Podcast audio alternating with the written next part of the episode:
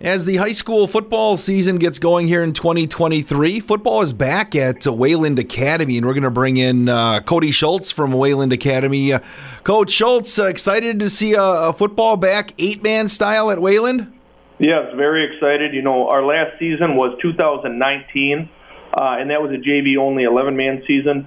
Uh, bringing it back this year, very excited to go back to eight man. Uh, helps us keep our own identity so we can have a solo program but we have 23 students signed up right now. Uh, of those 23, 18 are coming back for preseason camp on the 13th of August, and just excited to get rolling. Uh, of those 23 I have on the team, I think about two or three have any playing experience uh, from middle school levels, and nobody has any high school experience.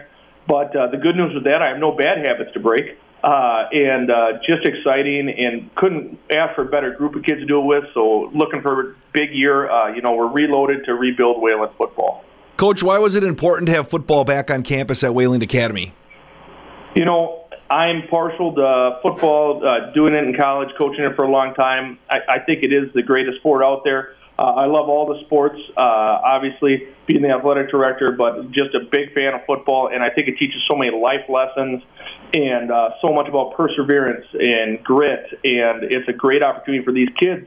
Uh, of our 23, 13 are from different countries that don't have football, so they get to try this and experience it. And you know, it's uh, it's going to be part warfare, it's going to be part strategy, but they're going to get the that uh, you know that all American sport uh, that requires a lot of physicality. Talking with Cody Schultz, uh, eight man football coming back to Wayland Academy now. Uh, how do you go about teaching football to now the, the kids that signed up? Do they at least are aware of what I guess we'll call it American football is because they come you know, internationally, or do you just have to kind of hard sell them come try this sport?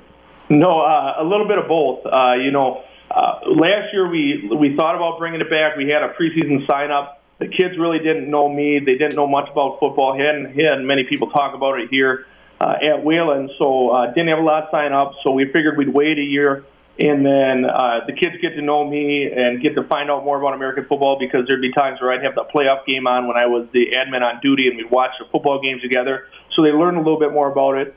But at our first preseason or our first season meeting, that was prior to kids going home over the summer. Uh, you know, the kids uh, that were there were super excited, but they were asking me questions like, "Hey, when I'm on offense, when do I tackle somebody?"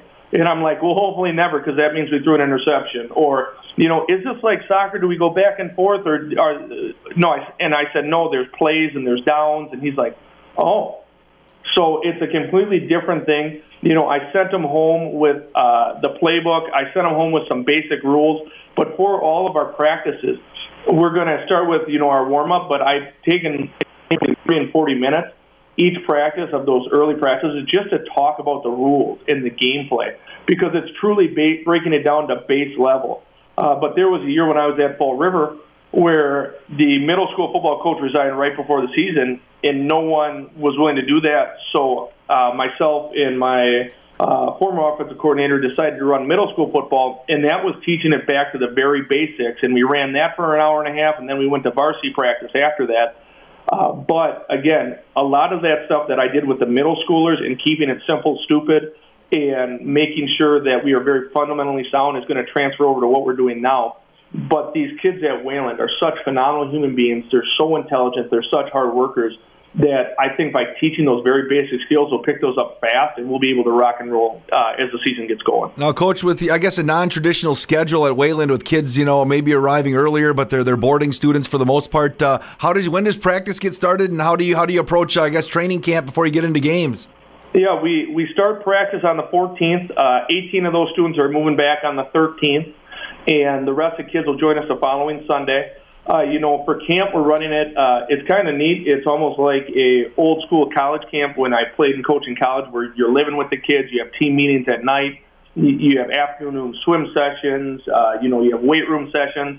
But it's like a week of being together without school. And uh, it's uh, our day students that are being part of the football team. They're welcome to stay on campus, and I, I think a lot of them will take us up on that.